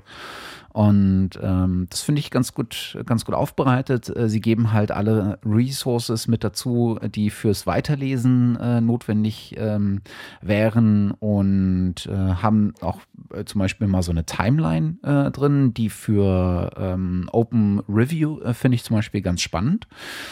die Timeline findet sich auf Seite 7 von diesem, von diesem PDF. Und ähm, haben immer mal wieder so eine, so eine Benefits- und, und Contra-Arguments-Betrachtung damit drin. Also äh, kann man wirklich äh, ganz gut äh, lesen. Es sind so um die 20 Seiten. Und ähm, also durchaus unterhaltsam, auch wenn man jetzt nicht plant, nächste Woche ein eigenes äh, Paper-Publishing-System äh, aufzusetzen. Ja, ich bin mir nicht gar nicht ganz sicher, was wirklich der Adressat dessen ist. Ob du jetzt, du meinst, das ist sozusagen für Publisher, aber ich denke, das ist, hm, das würde ich gar nicht mal nur so in die Richtung setzen. Ich denke, die, die können sich damit auch adressiert fühlen, wo, muss man natürlich sagen, Faculty 1000 Research eigentlich der eigenen Kon Konkurrenz in die Hände spielen würde, was, also, was ich denen allerdings auch, auch zutraue, dass die so, sozusagen so offen auch mit ihrem eigenen Businessmodell oder mit diesen Sachen sind, dass sie klar sagen, okay, so kann man das machen und uns geht hier um die Sache. Das heißt, wenn andere Leute uns kopieren, dann ist uns das nur recht. Ähm, ich denke allerdings auch, dass es eigentlich auch für, für Wissenschaftler und andere Leute gezielt ist oder also äh, sinnvoll wäre. Ich weiß nicht, wie kommst du zu der Einschränkung, dass es äh, so ein Publishing-Haus. Äh, du hast natürlich völlig recht. Ähm, ich bin schon beim nächsten Link. Okay. Nein, sie, sch sie schreiben auch tatsächlich selber. Uh, we hope this resource will be useful for researchers, students and others with an interest oh. in the increasingly open hm. nature of scientific, scientific publishing. Okay.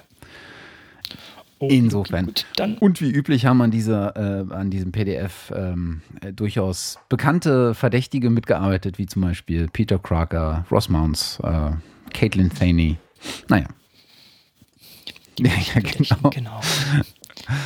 Ach ja. Alles Mafia, die Open Science Mafia. Ja, ich wollte gerade sagen, es ist unglaublich, was diese Menschen auch immer an Output haben. Ich bin jedes Mal wieder erstaunt. Genau.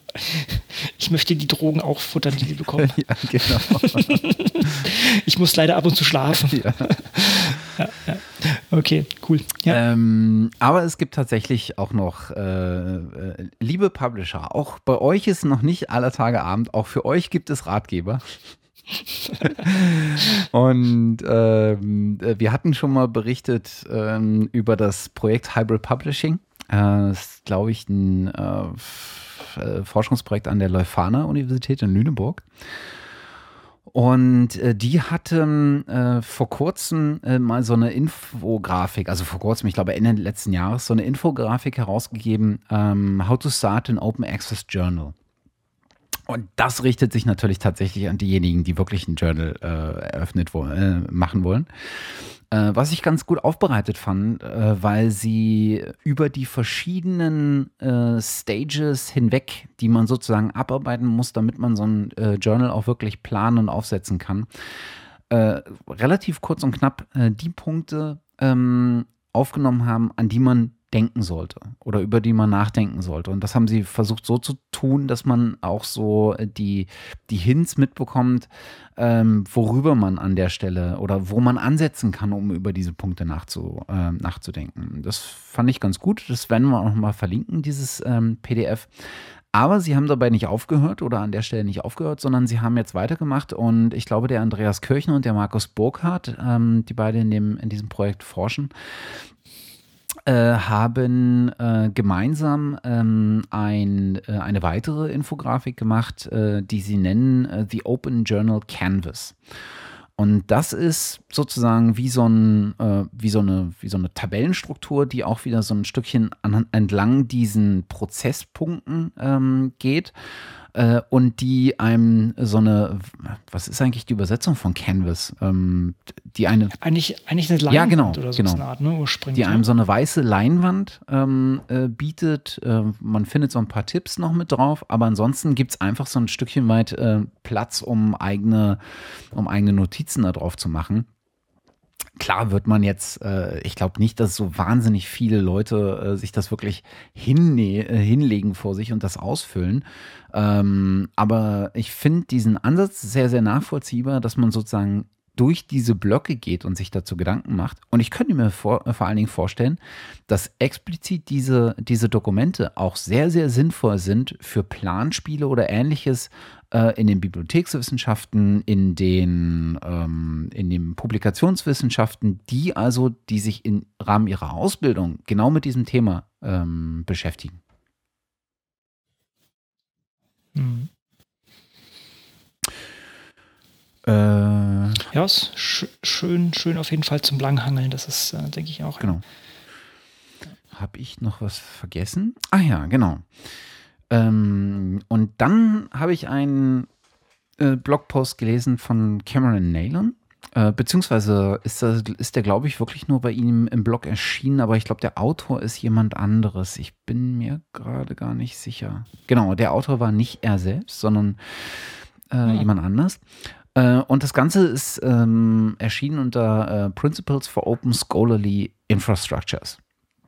Und ähm, ist relativ umfangreich und bildet oder wirft mal so einen Blick, was muss man eigentlich oder was sind eigentlich die Grundfesten, würde ich es fast schon nennen, äh, weil er tatsächlich bei Infrastruktur auch wirklich auf den Infrastrukturgedanken äh, aufgeht. Und äh, mhm. was sind die Grundfesten, wenn man offene äh, Infrastruktur oder wenn man Infrastruktur für eine offene Wissenschaft ähm, ähm, bauen will oder, oder festlegen will. Und ähm, das fand ich ganz äh, mal ganz spannend durchzulesen, äh, weil wir natürlich auch solche, auch diese infrastrukturgeleiteten Projekte ähm, gerade in den letzten anderthalb Jahren durchaus auch äh, haben wachsen sehen. Und äh, gleich, noch eine, ähm, gleich noch eine Meldung hinterher. Ähm, der Artikel ist hin und wieder mal nicht erreichbar. Äh, ich hatte Cameron heute angetwittert äh, und meinte, hier, Artikel ähm, ist irgendwie, war vor ein paar Tagen schon mal weg und ist jetzt gerade wieder weg. Äh, und er meinte, es passiert halt irgendwie, er weiß auch nicht so ganz genau weshalb, aber also nicht aufgeben, äh, wer das lesen möchte, einfach, falls er nicht erreichbar ist, ähm, ein paar Stunden später nochmal draufklicken. Irgendwann ist er auf jeden Fall wieder erreichbar. Hey, das ist ja nicht schön. Das ist ja wie, ist ja wie bei Crossref ja. hier. Ich glaube, er ist sogar äh, auch bei Figshare noch hinterlegt, wenn ich mich nicht täusche. Mhm. Äh, zumindest gibt es da eine DOI. Ja, genau. Auf äh, Figshare kann man ihn auch äh, abrufen. Können wir mitverlinken, falls das äh, Platz sein sollte. Genau. Die, falls Camerons Seite nicht da ist, ja. Genau. Gut, ja, dann haben wir den, den Ritt durch die News gemacht. Ja, vielleicht machen wir in nächster Zeit mal wieder ein, ein, Vertiefungsthema, aber ab und zu, was heißt ab und zu, die Themen arbeiten ist ja eigentlich auch immer ganz, ganz nett und gibt ja so einen ganzen Blumenstrauß an, an, an Themen, was den Leuten hoffentlich auch gefällt. Mhm. Genau. genau. Hast du die Sonnenfinsternis ein bisschen angeschaut? Bisschen gestern. Ähm, die ähm, ich habe, glaube ich, den cleversten Weg ähm, gewählt, mir die anzuschauen, indem ich nämlich auf meinen Bildschirm im Büro gestarrt habe, auf den permanent auch die Sonne von hinten drauf äh, fällt. insofern. Der Kontrast wurde besser dann sozusagen. Genau, insofern brauchte ich mir keine äh, äh, Sophie-Brillen oder ähnliches okay. zulegen. Nee, ich bin nicht richtig dazu gekommen, äh, aber ja, ja. Ich, ich kann mich noch daran erinnern, an die, äh, an die Sonnenfinsternis 1999. Ähm, äh, das war noch ein Stückchen spektakulärer. Ähm, also die komplette damals. Äh, weil tatsächlich finde ich es immer erstaunlich, ist, wenn das Ding nicht ganz vor der Sonne steht, wird es auch nicht so wirklich merklich dunkler. Also ja, es, man, es, ist zwar ein wenig ja. dunkler, aber es ist halt immer noch so viel, so viel da. Und was hatten wir? 70 Prozent, also hier in Würzburg, keine Ahnung. Ja. Ähm, und diese verbleibenden 30 Prozent waren immer noch verdammt hell. Ja, genau. Und äh, das finde ich halt bemerkenswert an so einer totalen dann äh, mit, dem, mit dem Licht schwindet ja auch das Leben. Na, also Vögel hören auf zu äh, zwitschern. Äh, du hörst wirklich nichts mehr. Das ist echt bemerkenswert. Mhm. Das, das ist irgendwie was echt Abgefahrenes. Ja, das ist aber auch selbst bei, selbst in der Mitte von Berlin wäre das wahrscheinlich auch eher weniger wahrnehmbar. ah ja, gut. Ja. Ich habe mir so eine kleine Kamera Obscura sogar gebaut. Ich habe ein altes Poster genommen. Ich glaube, auf dieses Poster haben an dem Tag mehr Leute drauf geschaut, als, als äh, es da bei irgendwelchen ähm, Konferenzen äh, Leute angezogen hat. Aber gut, war ja auch mal nett. Ja. Hat sogar funktioniert. Ich, ich habe sogar ein paar Fotos, glaube ich, gemacht. Aber was heißt, glaube ich, habe ich gemacht. Sind nicht besonders toll geworden, aber naja, gut. Also sozusagen, äh, ich glaube, ich habe es auch auf Flickr gestellt, wenn da mal jemand draufschauen mag. Aber es sind jetzt nicht so spektakulär, da gibt es wirklich richtig, richtig coole Sachen, die Leute da gezaubert haben, ist es halt so ein bisschen Wissenschaft zum Anfassen immer, ne? dass die Leute dann, oder auch teilweise Schulklassen sich dann da versammeln und sowas angucken. Das ist mal ganz cool und da wird einem auch, glaube ich, gewahr, wie klein und zerbrechlich wir doch alle sind. Ja, wobei, äh, wo, wobei man auch wieder ganz, ganz viel gelesen hat, dass, äh, also gerade wo du Schulklassen sagst, dass da hm. einige äh, Schulen, glaube ich, echt merkwürdige Sachen gemacht haben. Mit Zum irgendwie Beispiel? alle Shades runterlassen oder die, oder die Schüler Kinder in, äh, in geschlossene Räume äh, bringen, damit sie ja nicht in die Sonne gucken und ach, echt das ähm, dieses Verhalten kenne ich aus dem Kindergarten meiner Kinder. Dass das in Schulen gemacht wird, ist wirklich grundpeinlich. Oh, aber es gut. ist so anstrengend. Willkommen in Deutschland. Ja. Ne? Da fällt mir ein, ich habe gerade äh, letzte Nacht äh, noch schnell ein Video geguckt. Ähm, die Planetary Society sagt dir was, oder? Nein, sagt mir nichts. Ah, großartig. Die Planetary Society ist ähm, eine Gesellschaft, die sich zum, die sich zwei Dinge, ähm, zwei Dinge zur Aufgabe gemacht hat. Äh, zum einen wollen sie ähm, diesem ganzen Themenkomplex mehr äh, Gehör, mehr Aufmerksamkeit und so weiter schaffen. Zum anderen wollen sie aber auch konkrete ähm, äh, Projekte anstoßen. Ähm, und ähm, übrigens mit, äh, mitbegründet von Carl Sagan, äh, schon in den 80er Jahren, ich glaube sogar 1980. Und mhm. äh, einer ihrer bekanntesten Vertreter, ich glaube, er ist sogar CEO, ist Bill Nye. Äh, mhm. kennt man, wenn man sich ein bisschen äh, für Physik beispielsweise äh, interessiert. Der mhm. Mann beschäftigt sich auch gerne mit dem äh, Fermi-Paradoxon und also, also mhm. Zeug. Ist relativ populär, genau. Ähm, jedenfalls gab es ein Video äh, von der, was für ein Launch war es? Orion? Ist Orion kürzlich gestartet? Ja, ne? Das hätte ich jetzt nicht auf dem Schirm. Vielleicht lebe ich hier, lebe ich hier in meinem kleinen Löchlein, äh, habe ich jetzt nicht auf dem Schirm ja, gehabt. Also ich, ich glaube ja. Also äh, äh, Orion ist ja sozusagen das NASA-Vehikel, ähm, was gerade getestet wird für den, äh, für die ersten potenziellen oder was, was zumindest dafür gedacht ist, später vielleicht dann auch mal äh, Richtung Mars äh, aufzubrechen. Und äh, es gab vor kurzem so einen Zwei-Tages- oder was bloß in zwei Stunden ähm, dieses Vehikels, also Start, zweimal um die Erde, glaube ich, und dann wieder Landung im Pazifik. Und davon gibt es ein Video, ähm, was der ähm, Social Media Editor von der Planetary Society gemacht hat, weil der war nämlich bei diesem Start dabei. Und er hat so ein paar Leute interviewt, die da rumstanden. Und unter anderem interviewte er einen Typ, äh, der dann so meinte, hey, I'm a science teacher in college oder in High School oder irgendwie sowas. Und da mhm. dachte ich mir so, alter Vater, das ist doch mal eine Einstellung. Ne? Also A, gibt es Science Teacher. Finde ich ja schon mal, finde ich ja schon mal super. Das, also, dass diese auch so eine Selbstwahrnehmung haben. Zum mhm. anderen nimmt der Typ äh, es sich nicht, äh, bei so einem, bei so einem, bei, bei so einem, ähm, das, äh, bei so einem Raketenstart dabei zu sein, weil er einfach so ein Stückchen A, Begeisterung äh, dafür aufbringt und das seinen Schülern dann auch vermitteln will. Also er hat so ein bisschen äh, mhm. dann das Interview mit ihm noch geführt. Und da dachte ich mir so, meine Güte, hätte ich mir damals vorstellen können, dass äh, ich auch nur ansatzweise einen Lehrer hätte, der ähm, so in so einer Selbstwahrnehmung und Selbstverständlichkeit äh, diese, diese Dinge betreibt, irgendwie nicht. Ja, und da, daran krankt natürlich auch das ganze System. Wenn du nicht irgendwie Leute hast, die selber irgendwie Feuer und Flamme für das sind, dann kann das auch nicht auf irgendwie Schüler übertragen werden. Also so, so, so, so leicht sich das jetzt sagen, das ist natürlich schwierig, sowas zu implementieren oder auch flächig zu implementieren, aber das, das müsste irgendwie mehr angegangen werden. Ja. Aber ich habe auch keine Lösung parat. Also ich kann jetzt auch nur jaulen. Ähm, ja. Beziehungsweise, ja. Also ich meine, ich, ich versuche Meine Hoffnung ist ja immer, äh, dass ich so lange schon raus aus der Schule bin und das überhaupt nicht mehr beurteilen beurteilen kann und die Schule aber mittlerweile so cool mhm. geworden ist, dass es tatsächlich auch in deutschen Schulen zuhauf solche Leute gibt. Das kann sein. Ich meine, mhm. sicher gibt es bestimmt äh, diverse äh, Lehrer, die an der Schule irgendwie Astronomie, nee, nicht Astronomie, doch Astronomie oder Physik oder Biologie oder Chemie äh, oder sowas äh, unterrichten und genauso begeisterte Nerds sind und versuchen ihren Schülern genau das mit auf den Weg zu geben. Aber ich befürchte fast, dass es auch noch einen unglaublichen großen Teil äh, von, von Lehrern und Lehrerinnen gibt, die das halt genau noch nicht machen und ähm, auch mhm. noch äh, vielleicht noch nicht das nutzen, was sie an Instrumentarium zur Verfügung hätten, um äh, modernen Unterricht zu gestalten. Ja, oder Schulbehörden halt dafür sorgen, dass die Vorhänge zugezogen werden, oh. wenn eine Sonnenfinsternis stattfindet. Ja, ja, ja. Das ist halt auch das Ding. Also ich, ich, ich muss sagen, ich beschäftige mich auch gerade mit dem Teaching relativ viel, weil ich bei dem Software Carpentry, wir hatten das gleich mal angeschnitten, ne? Software mhm. Carpentry, letzt, ist letztendlich eine NGO oder ist erstmal eine Vereinigung, möchte eine NGO sein oder werden, die sich damit beschäftigt, ähm, sprechen diese Computational Skills, also wie kann ich Daten, also beziehungsweise wie habe ich, äh, welche Tools kann ich nutzen, um Daten Daten als Wissenschaftler zu analysieren, also was wie, wie Shell Programming, Python, R und solche Sachen, aber das, das Grundhandwerkszeug in die, mit, mitzugeben und uns äh, zu vermitteln.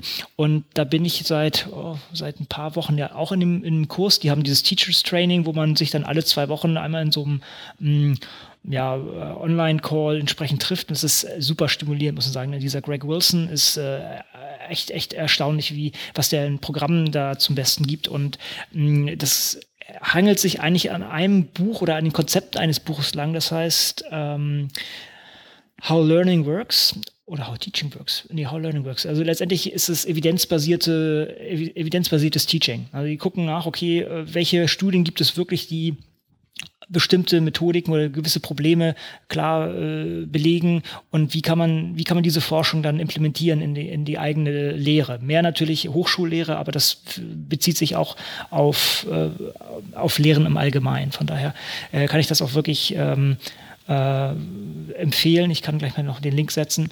Und äh, für mich persönlich, der relativ wenig bisher gemacht hat. Ich habe ja ein PhD am Embel gemacht, was, wo man sich sehr auf seine Forschung konzentrieren kann und habe auch vorhin noch nicht so viel Lehre gemacht und mache das jetzt ein bisschen verstärkt und will das auch mit dem Software Carpentry dann auch nochmal in weiteren Kursen nochmal mehr implementieren. Ähm, aber das ist schon spannend und da, da hm, sieht man schon, wo, wo man darauf achten muss und wie viele Leute falsch gemacht haben, wo man selber gelernt hat, würde ich sagen. Und gerade dieses, dieses Klima schaffen, also irgendwie inspiring sein, solche Sachen, ist natürlich das A und O. Du kannst dich in der Environment, also diese Lernumgebung ist einfach ultra wichtig, sei es, was deine deine Mitstudenten oder sowas machen oder äh, der Lehrer macht, wie die sich verhalten, wie das dein Empfinden bestimmt und wie, wie, wie wichtig das ist für deine, deine Lernmöglichkeiten. Mhm. Also schon, schon cool. Natürlich muss man sagen, die, die Software Carpentry Kurse haben den Vorteil, dass alle Leute, die dorthin gehen, freiwillig da sind. Das ist schon mal eine ganz andere intrinsische Motivation, mit der die Leute kommen. Als wenn ich jetzt irgendwie einen Haufen von Schülern habe, die da halt irgendwie in der Klasse sitzen, weil sie in der Klasse sitzen müssen und nicht ähm, sagen, okay, ich habe hier Probleme in meiner Wissenschaft, ich brauche dafür Tools äh, an der Hand und diese Leute helfen mir, diese Tools zu erlernen. Das ist natürlich ein ganz anderes Setting, ganz mhm. klar. Ah ja.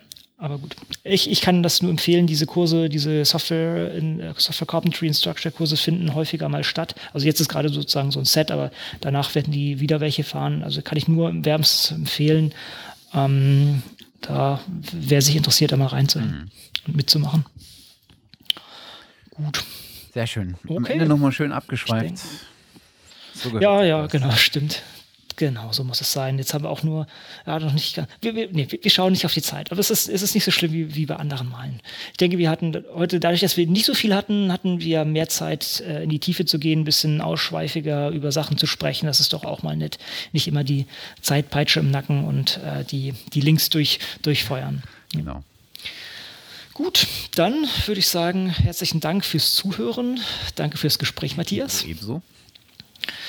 Und dann äh, ein schönes Wochenende und mal gucken, wann die Leute das entsprechend zu hören bekommen. Genau. Bis. Bis dann. Tschüss.